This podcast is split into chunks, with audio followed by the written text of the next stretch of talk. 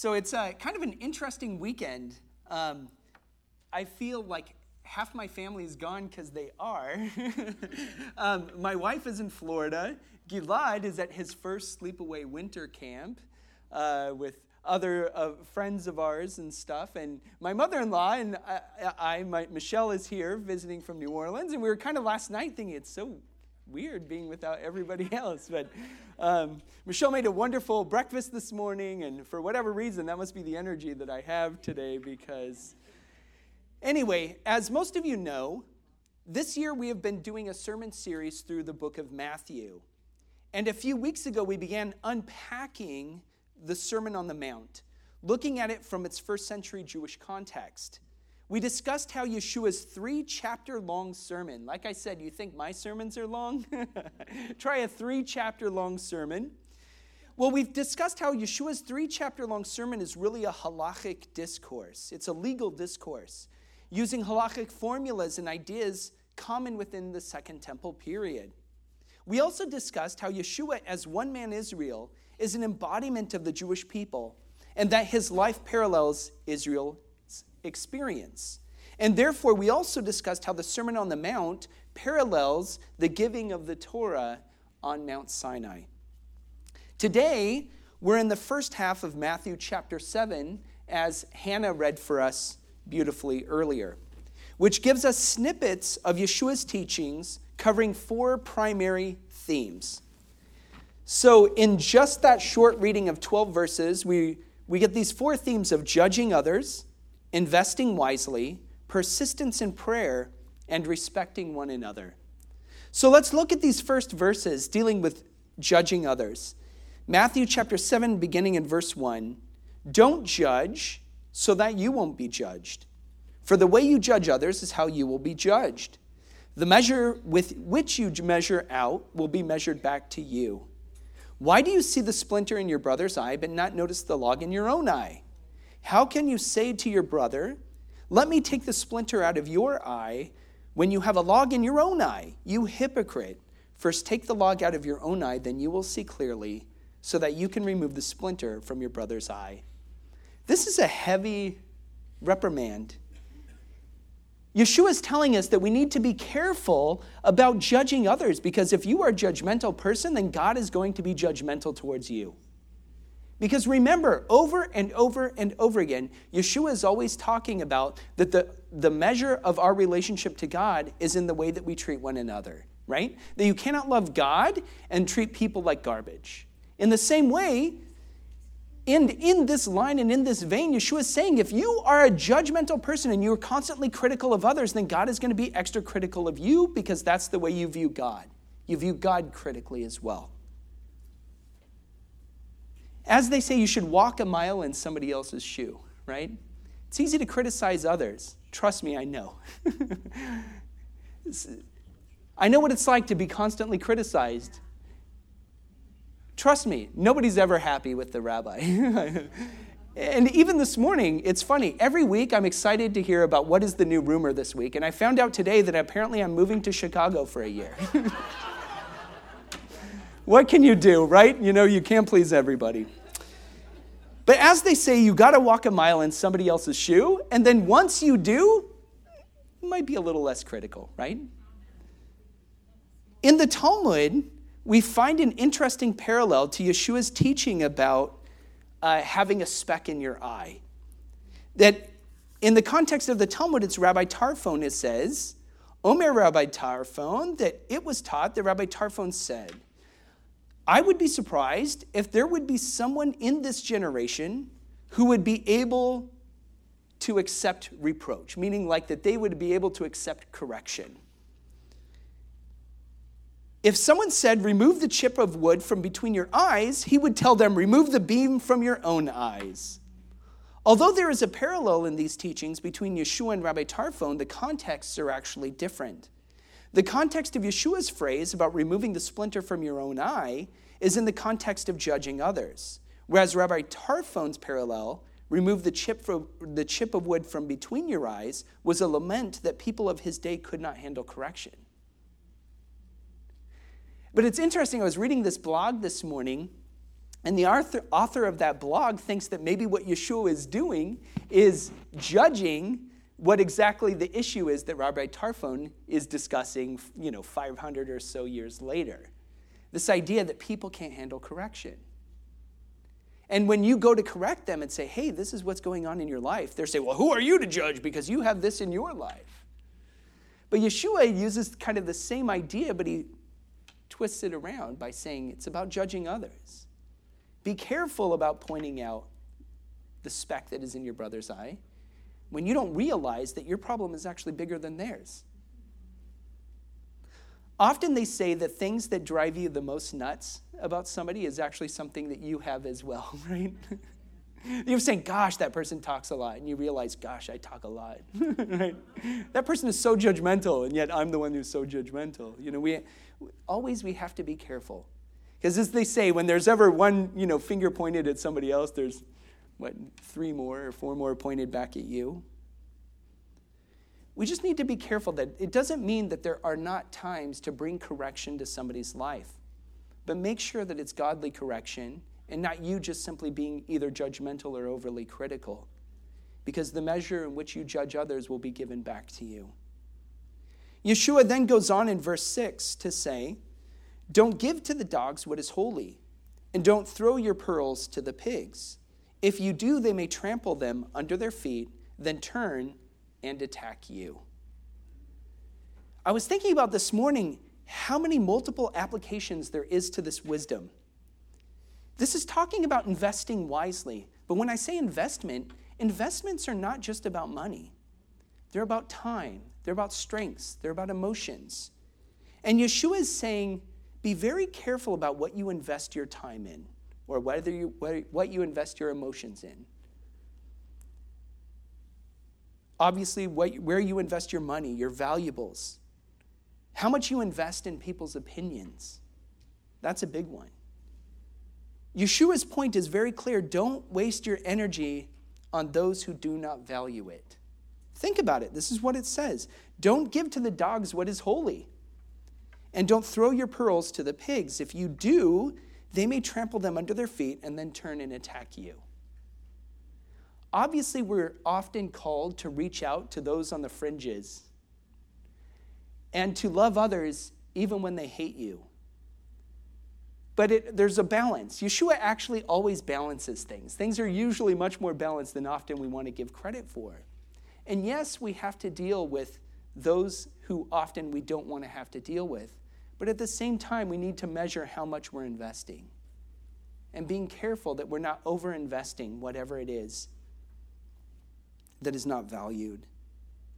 And then he goes on to give another point in, related, in relation to prayer. And that point is persistence in prayer. In verse 7, we read, Keep asking, and it will be given to you. Keep seeking, and you will find. Keep knocking, and the door will be open to you. For everyone who keeps asking receives, he who keeps seeking finds, and to him who keeps knocking, the door will be opened. If there is anyone here who, if his son asks him for a loaf of bread, would give him a stone, or if he asked for a fish, would he give him a snake? So if you, even though you are bad, know how to give your children gifts that are good, how much more will your Father in heaven keep giving good things to those who keep asking him? This teaching, as I mentioned, is all about persistence in prayer, to not give up until you receive an answer. My favorite parallel to this teaching of Yeshua is found in, in Luke 11 in the parable of the friend at night, which comes right after Luke's version of the Lord's Prayer. Because this is a whole section. Luke 11 is on prayer, begins with his version of the Lord's Prayer, and then it goes into this persistence in prayer. And this is one my this is my absolute favorite parable. He also said to them, Suppose one of you has a friend, and you go to him, that's not the point, right? That you have a friend. It goes on. And you go to him in the middle of the night and say to him, Friend, Lend me three loaves of bread, because a friend of mine who has been traveling has just arrived at my house, and I have nothing for him to eat. Now, the one inside may answer, Don't bother me. The door is already shut. My children are with me in bed. I can't give up to give you anything. But I tell you, even if he won't get up because the man is his friend, yet because of the man's chutzpah, he will get up and give him as much as he needs. Moreover, I, may, I myself say to you, keep asking and it will be given to you. Keep seeking and you will find. Keep knocking and the door will be open to you. I love that parable because Yeshua is basically saying you have this friend who knocks on your door in the middle of the night and you don't want to get out of bed, right? And so you're willing to tell the friend who knocks once, Leave me alone. Can't you see I'm sleeping? And he doesn't say that you will eventually get out of bed in the middle of the night because he's your friend. You will finally get up and give him the bread in order to shut him up, right? That's what it says. You know, it's because of the man's chutzpah, because he will not stop. He keeps knocking and knocking and knocking and knocking and knocking and knocking. Enough already. I'll give you the bread. Just leave me alone, right? And yet, this is the parable that Yeshua teaches on prayer. He's, he's basically saying when you're praying, don't give up until you get an answer.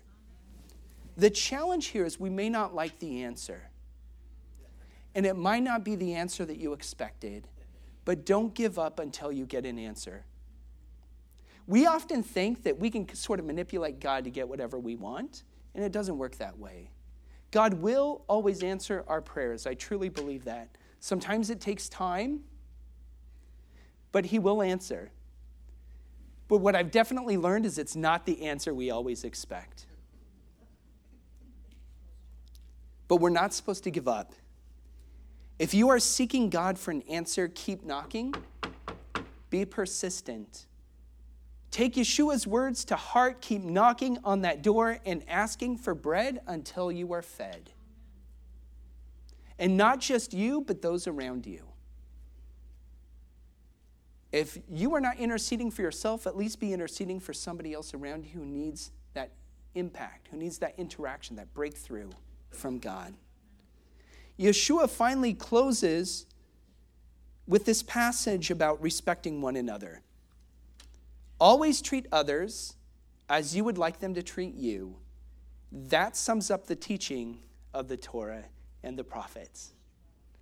There were many ways in ancient times to summarize the Torah, right? We've talked about how the Ten Commandments themselves are an abbreviation of all of the 613 mitzvot, and that even the very first commandment, I am the Lord your God who brought you out of the land of Egypt, is itself a summary of everything that follows afterwards. But Yeshua also gives a type of summary. That summary is always treat others as you would have them treat you. That sums up the teaching of the Torah and the prophets, right? All the rest is commentary. In verse 12, Yeshua here gives a summary of the entire Torah, which has often been called, as we know, the Golden Rule, right? The Golden Rule is essentially a summary of Leviticus 19:18, where it says, "V'ahavta kamocha." You are supposed to love your neighbor as you love yourself, which, as we know, Yeshua includes with the Shema in his discussion of what is the greatest commandment. Dr. David Stern notes that the Golden Rule can be found in Jewish writings as early as the apocryphal book of Tobit from the third century BCE, where it says, What you hate, do to no one. That's where Yeshua gets it, right? He, Yeshua knows what the Torah is. He's also familiar with Tobit, where it says, What you hate, do to no one. One of the most famous and similar parallels to Yeshua's Golden Rule is a famous story we, of course, know from centuries later, after Yeshua, in the Talmud, comparing Hillel with his contemporary Shammai. For those of you who don't know this story, it's a very famous one, where a pagan once came to Shammai and said to him, Make me a prophet. I mean, a proselyte, not make me a prophet. Make me a proselyte. I'm willing to convert to Judaism, but there's a catch. You have to teach me all of the Torah while I stand on one foot, right? And Shammai who is holding this measuring rod, this stick, chases him away, saying, You fool! It takes an entire lifetime to learn Torah, and even then you cannot learn all of the Torah in your lifetime. How am I supposed to teach you all of the Torah while you stand on one foot? And so, this man then goes to Hillel, and he gives him the same challenge I will convert to Judaism if you teach me all of the Torah well, I do it like a flamingo. well, I stand on one foot. And what does Hillel do? Does he chase him away? No. Hillel was known to be an extremely compassionate individual. Shammai was known as the person who was very rigid. He would be the person that you would apply the term, which, by the way, didn't exist in ancient times, of being religious, right? But being this kind of a person who is like overly strict in everything. That was Shammai. And Hillel was known to be a little lenient, to be very compassionate towards others in their observance. So Hillel looks at this Shlemiel, this guy who's trying to challenge him. He says, Teach me the Torah while I stand on one foot. And he said, Fine. What you find hateful, don't do to another person. That sums up all of the Torah. Now go and study. and according to the story, this man then goes and converts to Judaism and becomes a great sage of the tradition. Simply because somebody had compassion on him and actually challenged him in the question that he asked. The rabbinic parallels to Yeshua are obviously much later. They're after the time of Yeshua. Now, there's two ways to look at these parallels. One could be that they are either reattributions of Yeshua's teachings to, to other sages, or they were, it's just a common parallel teaching uh, among many early rabbis. But parallel teachings do not take anything away from the uniqueness and the power of Yeshua or his message. They just simply demonstrate the Jewish world and context of Yeshua, right? My point here is just to demonstrate that a lot of what Yeshua taught, not that it's not original or unique, but it also it just simply draws on the world in which Yeshua came from and within which he continues to exist among the Jewish people.